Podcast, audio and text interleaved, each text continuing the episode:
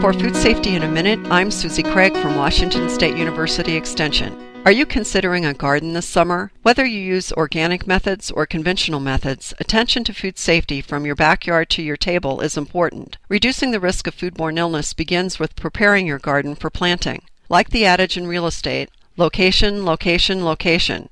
Plant your garden away from septic systems, manure piles, garbage cans, or areas where wildlife, farm animals, or pets roam. Human and animal waste may contain harmful bacteria that cause foodborne illness. Gardeners use compost to improve the quality of soils. Animal, meat, and dairy waste should not be used in compost bins.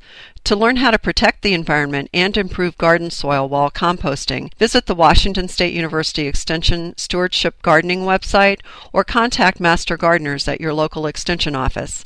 I'm Susie Craig for Washington State University Extension, and this has been Food Safety in a Minute.